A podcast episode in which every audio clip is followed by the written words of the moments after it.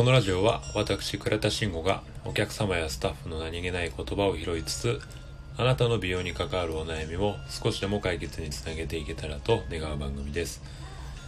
と言いつつも今回はあの特別お悩み解決の配信ではありません。あの結論のない回になりますね。で最近僕の中でそのラジオを始めたことによって習慣が結構変化したなって思うんですよね。でこれあのサロンワークの習慣とかっていうわけじゃなくてどちらかといったらその家にいる時間要はそのオフの時間の習慣が、まあ、割と変化があったなっていうふうに思うので、まあ、そこについて話をしておこうかなと思います。あのだからといって決してあのこう僕がこうどうやりたいっていうわけではないっていうのだけあの知っといてもらえるといいです。どちらかといったら今回あの懺悔の回みたいな感じです。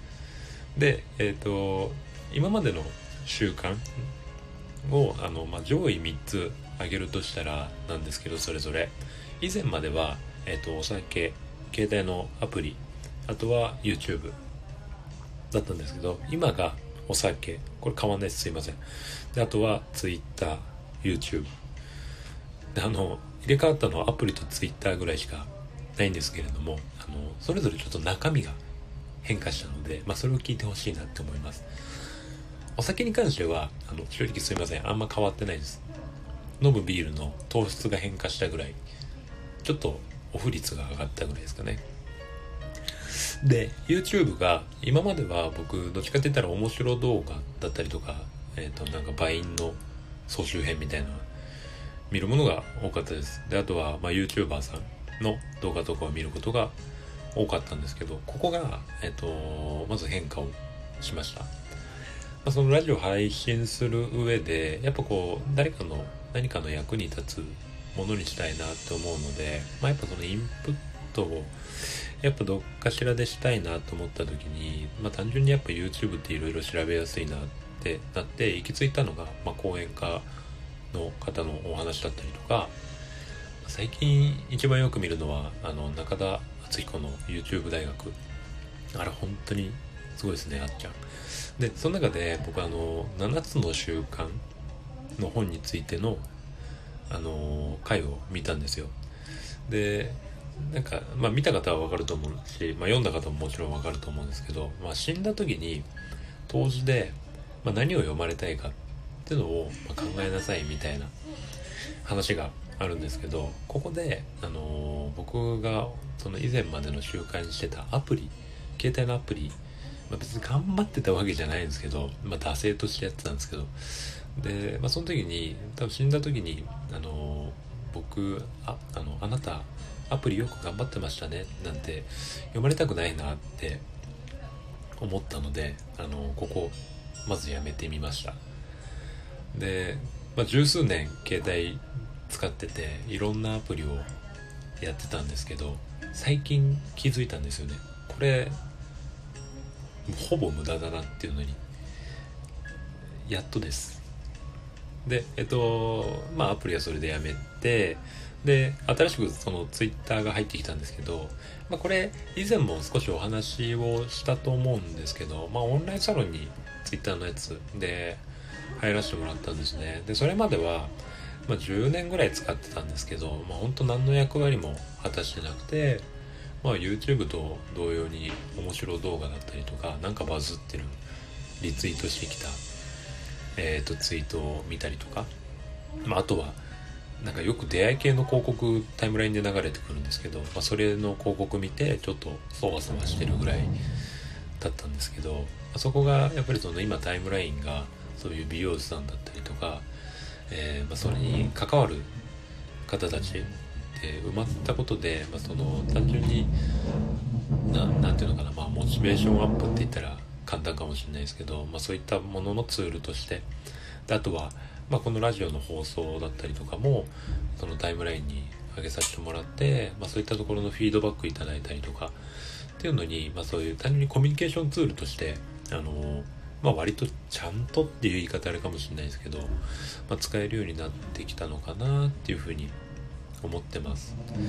でまあこれいろいろその比較を、まあ、台本として書いてる書いてみたんですけど本当書いてる段階でお前はなんて無駄な時間を過ごしてたんだと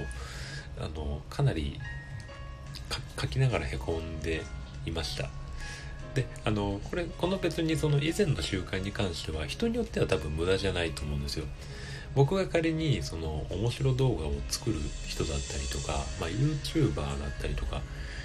まあ、出会い系の、ね、会社の中の人とかだったら、まあ、この習慣参考になると思うし、まあ、そういうやり方のお手本をするために見る時間として成立するんですけど僕がその美容師としてやってる時ってあの、まあ、そんな動画そもそも作ってないし面白い動画とか。でサロンワークの中でまあそのコミカルな動きを取り入れようだなんて1ミリも思ってないので、まあ、結果、まあ、この辺りは、まあ、今気づいたんだけど、まあ、以前のものっていうのは無駄だったなっていうのに、えー、感じています。大体僕あのこういうの気づくのめちゃくちゃ遅いんですよね。であの数年前からその先輩だったりとか、まあ、上の方たちにはやっぱり、まあ、こういう習慣にしていくといいよみたいなヒントをいただくことって結構あったんですけど、まあ、ここでもやっぱ気づいたことがあって割と僕そういうのに素直じゃないんだなってまあどうせあなたが言ってるからこうなんでしょなんて、まあ、そこまで思ってないですけど、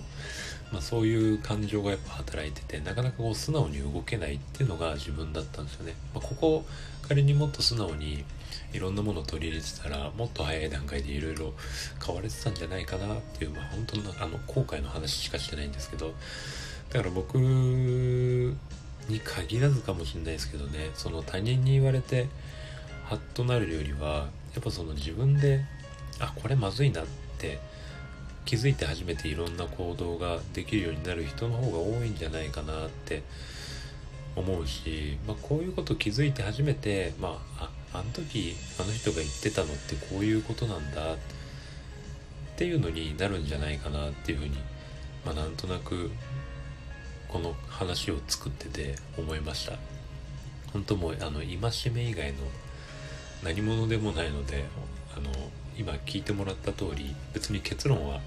ないんですけれどもただやっぱりそのラジオっていう発信の、えー、ツールを使うことによってまあそういったものの習慣っていうのが、まあ、僕の中で変化は少なからずあったので、まあ、そういった意味では、まあ、これが正解かどうかは分かんないですけれども、まあ、新しいその切り口だったりとか、まあ、僕の中での、えーまあ、人間味の部分で言うとあの少なからず変化っていうのは、まあ、今後もあるんじゃないかなと思うので引き続き